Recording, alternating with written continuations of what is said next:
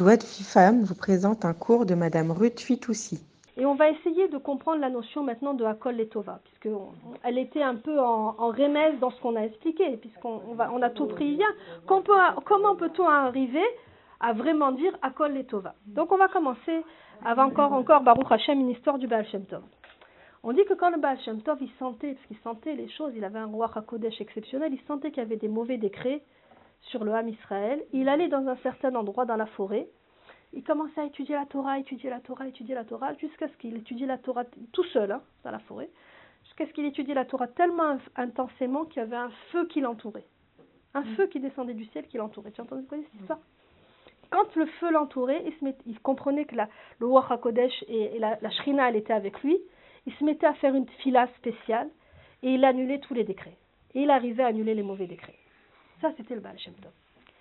Quand le Baal Shem Tov il est mort, le Maguide de Mezrich, celui qui lui a succédé, il a dit à Hachem Moi, je suis pas le Baal Shem Tov. Je peux étudier la Torah, je peux aller dans la forêt, mais je peux étudier la Torah pendant des jours et des nuits, il n'y aura jamais un feu qui va m'entourer. Qui... Donc, qu'est-ce qu'il faisait? Il allait dans la forêt, il connaissait l'endroit, il étudiait la Torah, il n'y avait pas de feu qui descendait, et après, il faisait une fila, il dit S'il te plaît, Hachem, par le srout du Baal Shem Tov, fais en sorte que les mauvais décrets soient, soient annulés. Et ça marchait.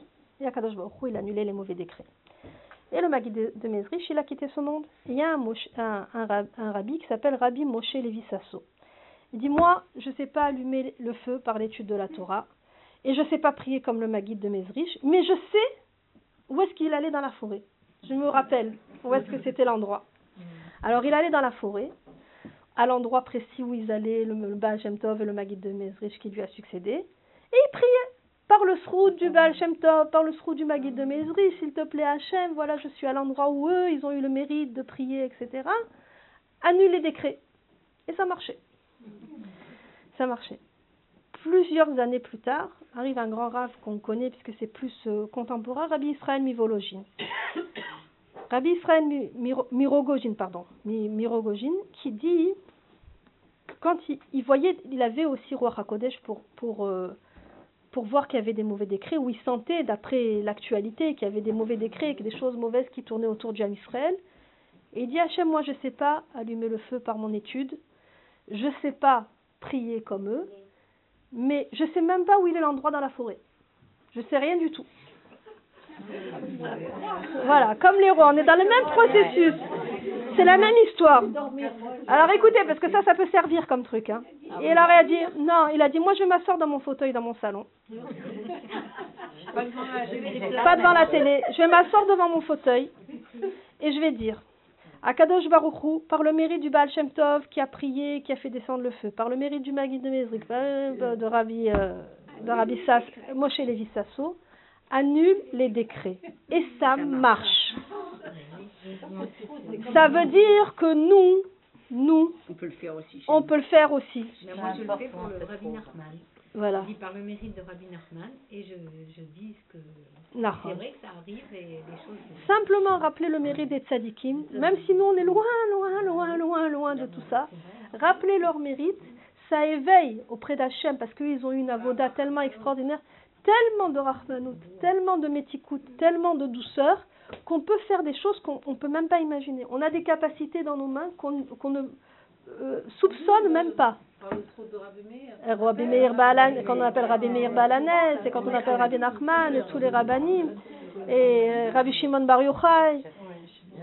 Et ça marche. Donc il faut. Il y a une rabbinite qui m'avait dit une fois, je le fais tous les samedis soirs, d'allumer pour Elia Wanavi, pour David Ameller, Baal Shem Tov, Baal Shem Tov et euh, Rabbi Meir. Rabbi Meir Alors on va donner ce, cette ségoula parce qu'elle est très très belle. Euh, Motsai Shabbat, et on va l'expliquer puisque tu, tu fais appel à ça. Elle n'est pas très connue. Samedi soir. alors samedi soir, une fois qu'on a fini Avdallah, on, on, allume quatre bougies. La première pour David Ameller. La première c'est David Ameller parce que c'est lui qui a instauré la Melavé Malka. Mhm le, quand on raccompagne le Shabbat. Ah, Donc la première c'est pour David Ameller, la deuxième c'est pour Eliyahu Hanavi, la troisième Rabbi Meir Balanes et la quatrième pour le Baal Shem Tov. Et quand on allume ces quatre bougies-là, on fait un vœu. Tu fais un vœu pour la semaine. Tu fais un vœu et tu souhaites, par exemple, la bonne santé pour quelqu'un, la réussite à un examen d'un enfant, tu souhaites une chose, c'est pas maintenant. Et, et je peux vous dire que c'est expérience faite, ça marche très très bien, c'est accepté. Il faut souhaiter des bonnes choses, pas souhaiter des bêtises. Il faut souhaiter des choses où quand on sait quelque chose de précis, quand on souhaite quelque chose de précis, il faut toujours souhaiter, par exemple, Hachem, fais que ça, ça soit pour le bien. C'est-à-dire que si ça se fait pas, c'est qu'Akadosh Baruch même si nous, dans dans nos yeux, c'était bien. Donc toujours souhaiter quelque chose pour le bien, si c'est quelque chose, bien sûr, c'est- bien sûr si c'est la santé, si c'est la parnassa, des choses, on va dire, bateau, c'est toujours bien. Mais si c'est quelque chose de précis, demandez Hachem pour le bien. Si c'est pour le bien, alors accepte Matfila. On fait ce vœu-là. Baal Shem Tov, donc c'est David Ameler, Eliyahu Hanavi, Rabbi Meir Balanes et le Baal Shem Tov. Quatre bougies. Oui, on fait le vœu et ensuite on mange. Parce qu'il faut faire Melavé Malka. Le but de ça, c'est de faire la mitzvah du quatrième repas de Shabbat et de faire la Melavé Malka. L'idéal, le top du top, c'est de faire motzi et de la viande, pas halavi. Le top du top du top, ouais, ils aiment bien chala, on aime bien halavi le samedi soir. Mais le top du top, si vous voulez faire la mitzvah dans les règles de l'arbi d'Our, c'est motzi, c'est de la viande et c'est pas les restes de Shabbat. Ah, il faut faire la cuisine. Il faut faire l'irvot Shabbat, l'irvot euh, Melavé Malka quelque chose. C'est pour ça qu'on fait halavi parce que du coup tu sors autre chose, alors ça fait d'une pierre deux coups. Je vous dis le truc, après chacun fait ses, mais le top du top c'est ça. Ça veut pas dire cuisiner. Est-ce qu'il y a une prière particulière Non, juste on- on- personnel. Et on dit par le mérite de. Voilà, d'abord tu allumes, tu dis les mérites de ça et après tu fais ton Wana. Voilà. De. Tu les nommes, tu les nommes. Tu, tu dis ça c'est la bougie pour David Ameller et ça pour Eliyahu Hanavi. Chaque bougie tu la nommes. Maintenant c'est quoi le c'est quoi le la, racine de cette de cette ségoula? Pourquoi cette ségoula elle marche? Qu'est-ce qu'elle a de spécial cette ségoula? Qu'est-ce qu'elle a de spécial C'est- à quoi elle ressemble cette ségoula? Qu'est-ce qu'il y a que le samedi soir maintenant on va faire un vœu et on va appeler cette sadikim et ça va être accepté. C'est comme l'histoire d'un d'un père qui a fait le mariage de sa fille. D'accord? Imaginez vous arrivez la veille du mariage, vous tapez à sa porte, imaginez le stress à un homme très riche qui va faire un beau mariage et tout, etc. Il va y avoir 500 invités, l'orchestre, le machin, ça va être un grand, grand truc. Vous arrivez la veille du mariage, vous tapez à la porte, vous demandez de Tzedaka. C'est pas le moment. C'est pas le moment. En plein bout, mais il doit, payer- il doit con- confirmer le DJ, vérifier le photographe, sa fille est en stress, le khatan on sait pas ce qu'il fait, c'est le bilboul complet. D'accord? Vous arrivez deux heures avant le mariage, c'est encore pire là, il faut même pas l'approcher le père. Au moment de la coupa, il est dans l'émotion, il est submergé, il marie sa première fille, c'est pas possible. Toute la fête, il est dans la simcha, ça y est, tout s'est bien passé, l'orchestre est magnifique, le repas, tout le monde est content, la mariée est magnifique, le khatan il est heureux, tout est magnifique. Maintenant, tout le monde est parti, tout le monde est rentré, le mariage c'était une splendeur, une merveille, il est content, il est soulagé, il a vu sa fille heureuse, tout s'est bien passé. Vous arrivez à la fin, quand une fois que tous les invités sont partis, que lui il est en train de, de payer la, le- le- le- le- de solder le traiteur, et vous lui dites, tu peux pas me filer 200 balles Et tu prends ce que tu veux. Je suis tellement content. Je suis tellement heureux. Tu te rends pas compte, j'ai marié ma fille. Combien 200 Pourquoi 200 Regarde, j'ai plein, j'ai j'ai des, espèces sur moi. Prends 500 shekels. Regarde, tu te rends pas compte aujourd'hui ce que c'est comme jour pour moi. C'est le mariage de ma fille et le khatan. Et il commence à lui raconter? Comment ça s'est bien passé, l'ambiance formidable et comment il s'est démené tout à. Nous, nous, nous, on est, on est le, on est le mariage. Quand on a fait ce Shabbat, tout le Shabbat, on l'a fait comme il faut et qu'on a fait plaisir au- à notre Abba, à notre Père qui est dans le ciel, Abba Sheba Shamaim, qu'il a eu du, du, du nachat de nous, qu'on a fait un beau Shabbat, et que lui, il est après Shabbat et qu'il voit ses enfants qui l'ont honoré, qui ont fait la simcha, qui ont fait une belle table, qui ont chanté pendant Shabbat, il peut dire non? Il peut pas dire non. C'est la Hamtaka, c'est ce qu'on a expliqué tout à l'heure. Donc c'est pour ça hein, que c'est pas la peine d'aller prendre la voiture et d'aller à la plage et après d'allumer les quatre bougies. Ça marche pas. Ça, ça, ça- il y a une cohérence dans cette ségoula. C'est que nous, on s'est investi, on a fait un beau Shabbat, on arrive à la fin de Shabbat, on dit, s'il te plaît, Hachem, exauce-moi. C'est exactement ce qu'on a expliqué tout à l'heure. Il y a eu la soumission parce qu'on a pris sur nous de préparer Shabbat, de, courir, d'être dans le stress tout le vendredi pour faire plaisir à Hachem. On a mis notre volonté de côté d'aller regarder un bon film vendredi soir, à faire kidouche, à faire la table, à nettoyer, à ranger et à faire que tout le Shabbat la maison soit belle et en ordre, etc. À faire des mets, des mets délicieux. On a mis notre Hatson de côté pour se coller à Hachem et faire Torah au mitzvot et pendant Shabbat faire Tehillim et faire ce qu'on peut de tfila, etc. À ce moment-là, tu as, tu as fait les trois niveaux. Soumission, mettre ta volonté de côté et te coller à Hachem. Une fois que tu as fait ça, tu peux demander ce que tu veux. Tu comprends? C'est ça le srout de cette ségoula. Donc c'est pour ça qu'elle marche. Je vous confirme qu'elle marche. Et si je fais les. Si j'allume les quatre bougies, mais, mais je peux pas manger. Ah, tu es obligé. Il faut que tu manges moins le midi. Il faut que tu. Il faut que ça, oh, on va mettre de l'ordre dans les histoires de Shabbat. hein. Shabbat. Non, non, non, attendez, attendez, attendez. Shabbat, on est obligé le midi. Attendez, attendez.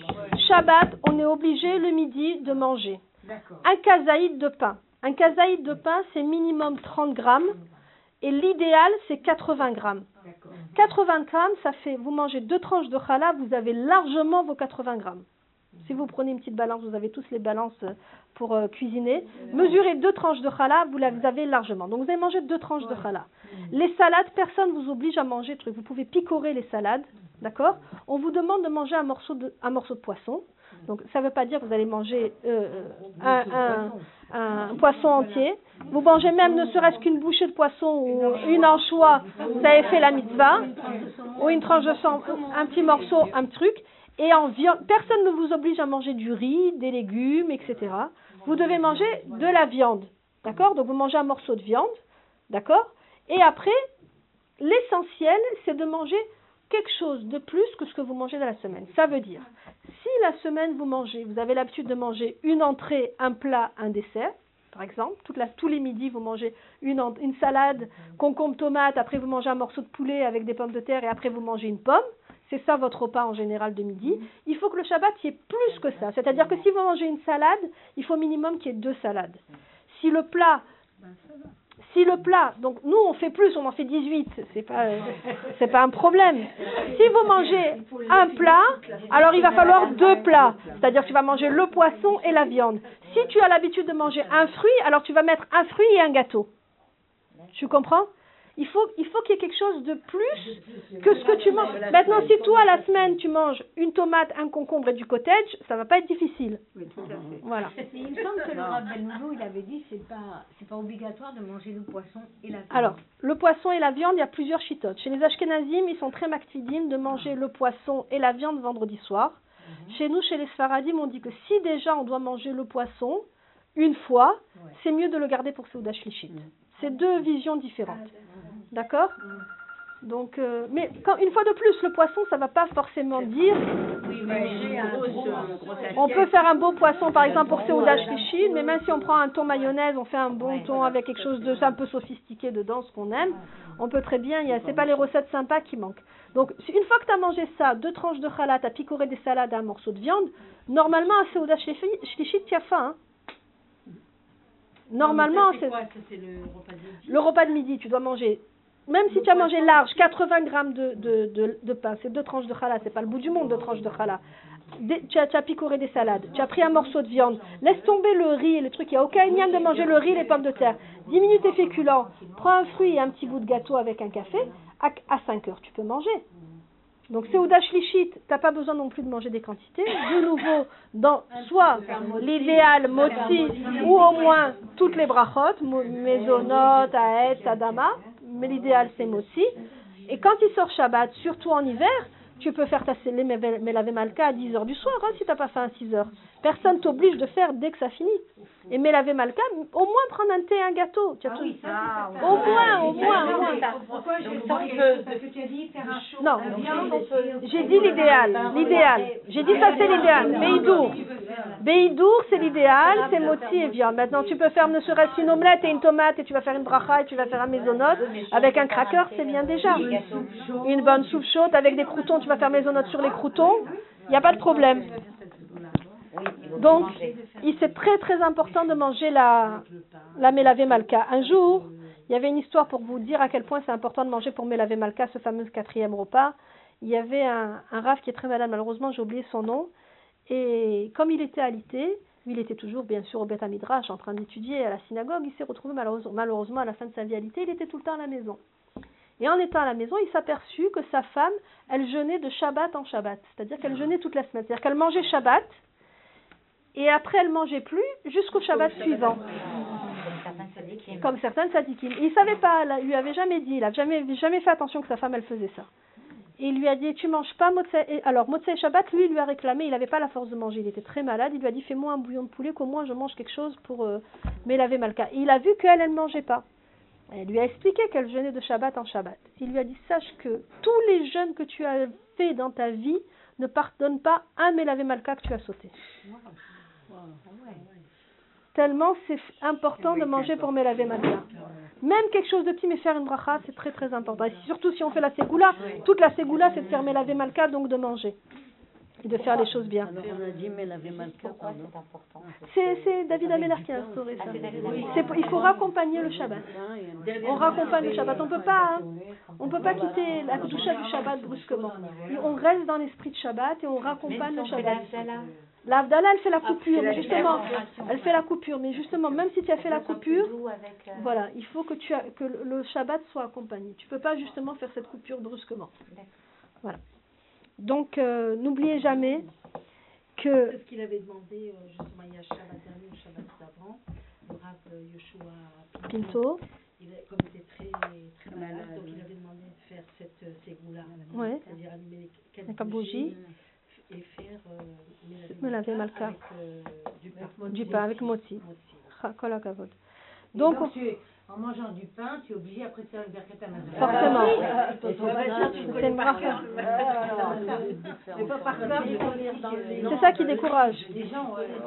Bon, mais nous, Baruch Hashem, le samedi soir, on n'est pas à la bourre, hein, c'est pas un Birkat Amazon qui va changer euh, le programme. Hein, on a... Quand on comprend la bracha que c'est le Birkat Amazon et ce que ça nous amène comme shefa, comme abondance, euh, tant qu'on peut faire Birkat Amazon, c'est bien. Surtout partons du principe qu'on est des femmes, qu'on est toutes plus ou moins euh, en pseudo-régime et qu'on évite toute la semaine de manger du pain, au moins Shabbat, faire kavod et montrer à Hachem justement de la même manière que la, la semaine on mange des galettes de riz et des crackers et toutes sortes de choses, un peu pour faire attention à notre ligne, un peu pour euh, ce qu'on veut, au moins Shabbat montrer qu'on mange les Shem Shamaim. C'est encore plus de manger les Shem Shamaim euh, pour Shabbat, je te, je te montrerai ça après. Donc on arrive à la conclusion, faut qu'on conclue là parce que à Kol et Tova. Vas-y, vas-y si tu veux, tu écouteras la fin du cours, ne t'inquiète pas. Tu, tu écouteras la fin. Donc on finit. Donc on arrive à la conclusion de, de ce- cette histoire-là, de ce qu'on a dit jusqu'à maintenant. Je veux juste quand même mettre quelque chose sur Akol et Tova parce que c'est très important, elle est très belle cette Torah de la Rabbi Nachman, même si on va pas avoir le temps de la développer. Donc ce qu'on doit jamais oublier, c'est fais ce que tu peux faire, mais fais-le. Fais-le, fais-le. Fais-le. L'essentiel, c'est tu dois le faire. Ne crois pas que tu es exempté sous prétexte que c'est trop dur ou que tu n'arriveras pas à la perfection. Ce que tu dois faire, tu dois le faire. Malgré les empêchements, l'environnement, les épreuves, etc. Essayez. Voilà.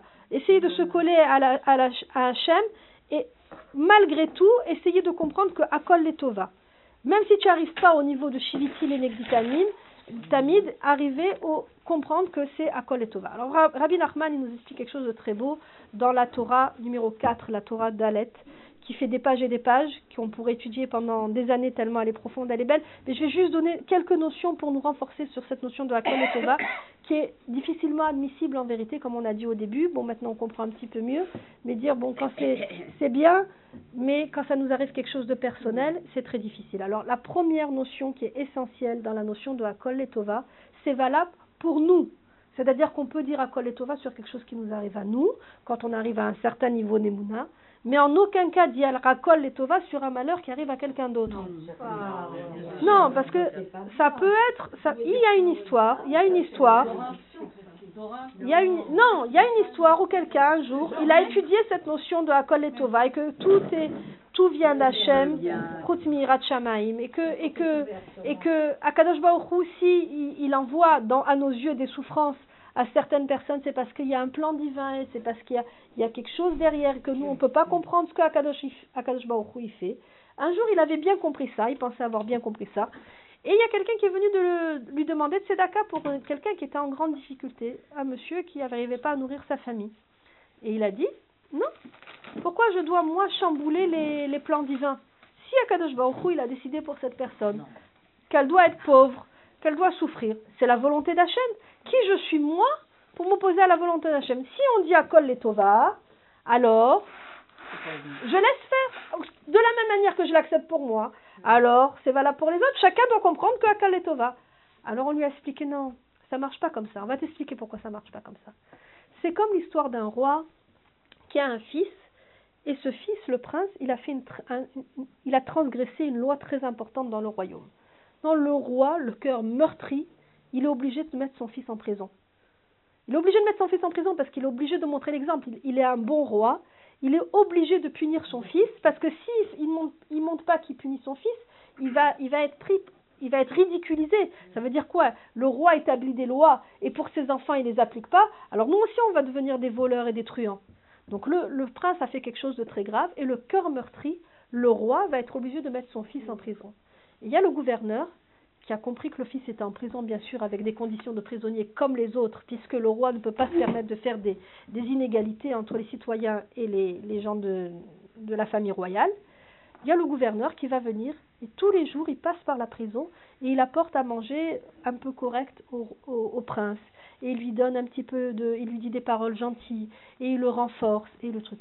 Le roi il a vu le manège, il a vu le manège. Qu'est-ce qu'il fait? Le roi Il se tait, il est soulagé parce que lui vis-à-vis de l'extérieur il a fait, il a fait ce qu'il faut, il a un bon roi, il a fait la justice, il a appliqué la sentence. Mais s'il y en a un autre qui fait semblant de rien et qui aide son fils, il demande que ça, parce que lui, il peut pas le faire. Il est obligé de garder l'apparence pour l'équilibre du royaume. Nous, maintenant, quand on va et qu'on va aider quelqu'un qui est en difficulté, que ce soit une difficulté financière ou autre, on est comme le gouverneur qui va aider le prince. Chaque Ben Israël, c'est un Ben Meler ou Bat Meler. Quand on va les aider, on sait bien qu'il y a un plan divin et que cette personne, elle souffre parce que pour elle aussi à Kol Letova et qu'elle aussi c'est la volonté d'Hachem. Mais si nous, on arrive à l'aider, on ne peut pas faire un plus grand achat à Hachem, une plus grande satisfaction à Hachem. Parce qu'on agit quelque chose que, entre guillemets, c'est pas dans le plan d'Hachem que lui il agisse. Pour, le moment, il doit établir cette sanction-là, et nous, Baruch Hachem, on va adoucir la sanction. De la même manière que nous, on va adoucir la sanction en faisant de tzedaka et en faisant du bien à autrui, alors Akadosh Baruch une fois de plus, il va adoucir envers nous. Donc Akol et Tova, très important de comprendre que c'est Akol et Tova de ce qui nous arrive à nous.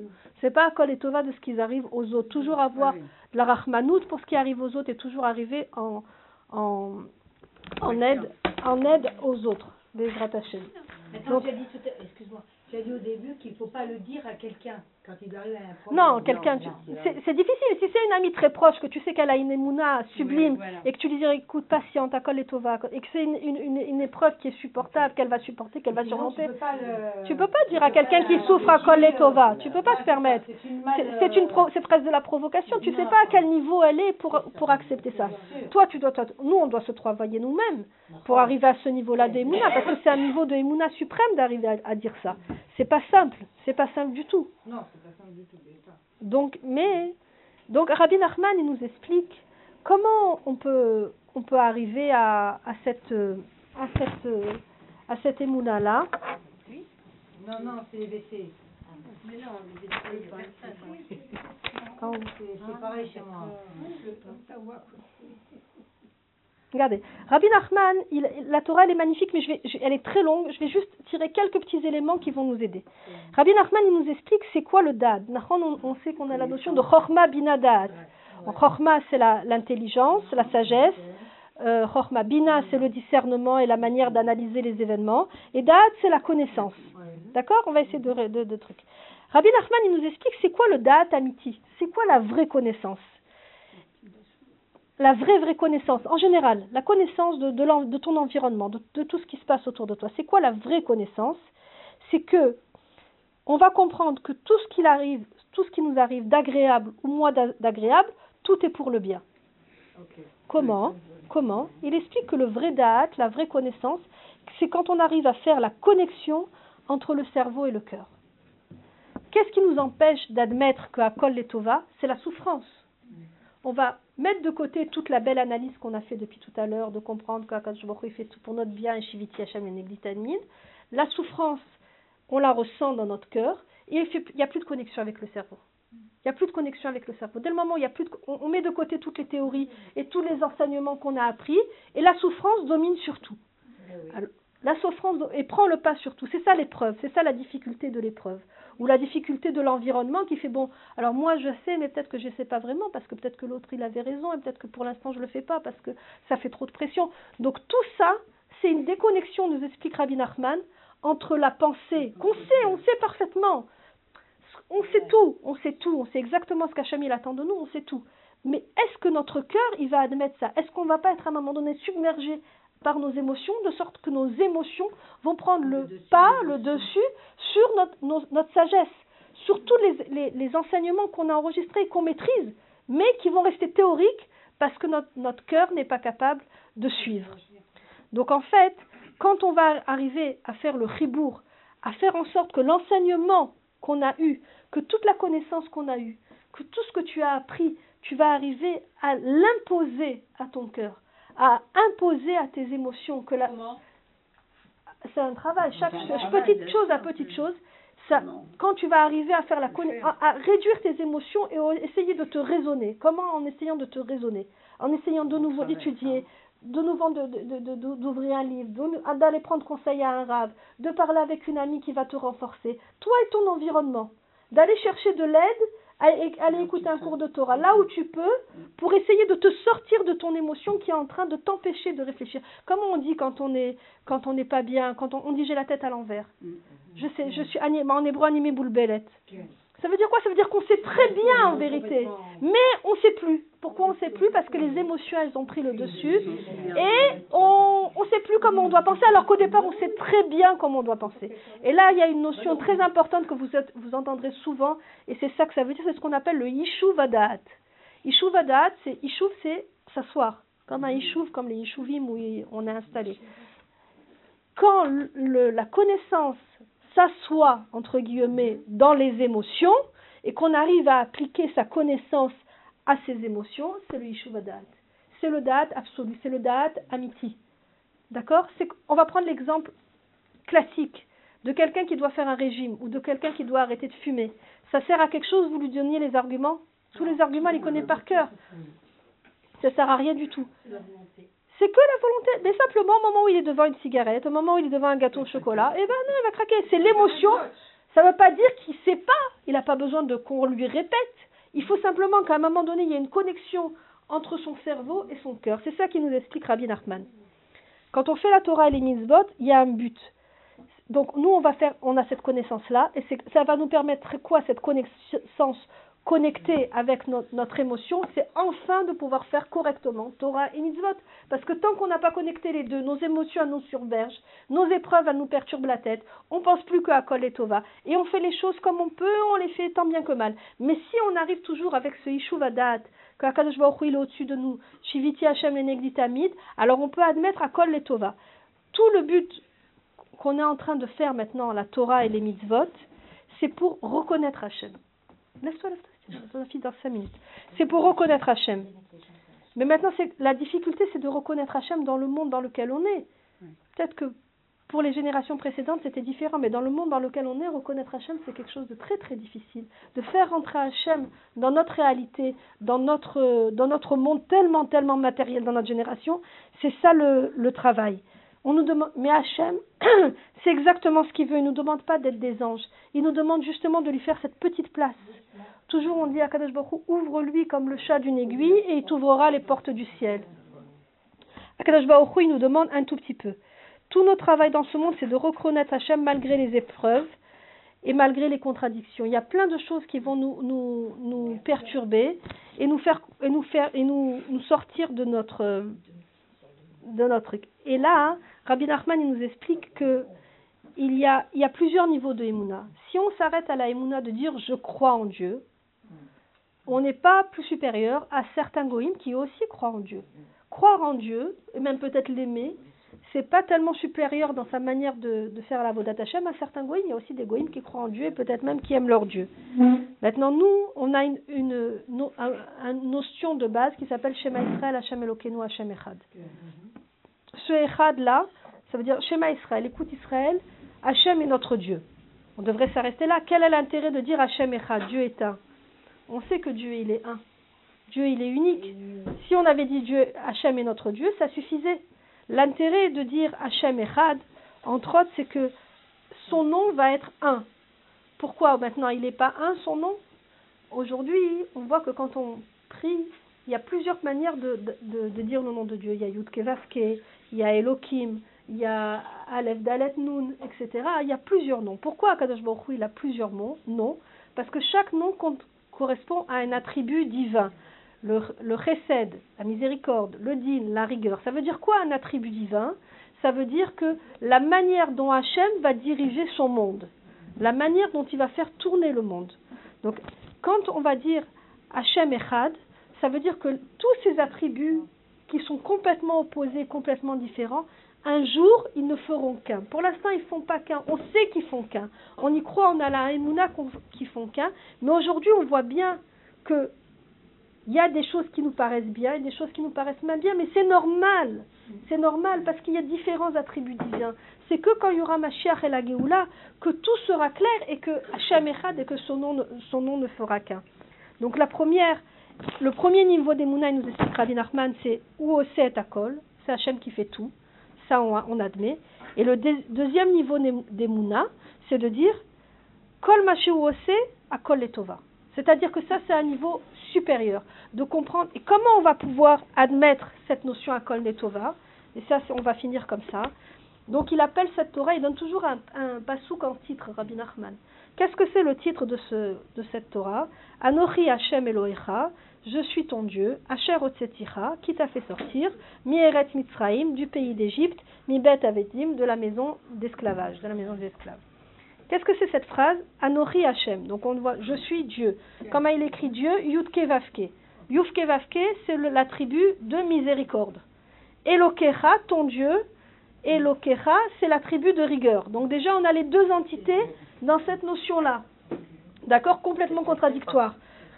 Miséricorde, déjà très fort. Miséricorde et rigueur.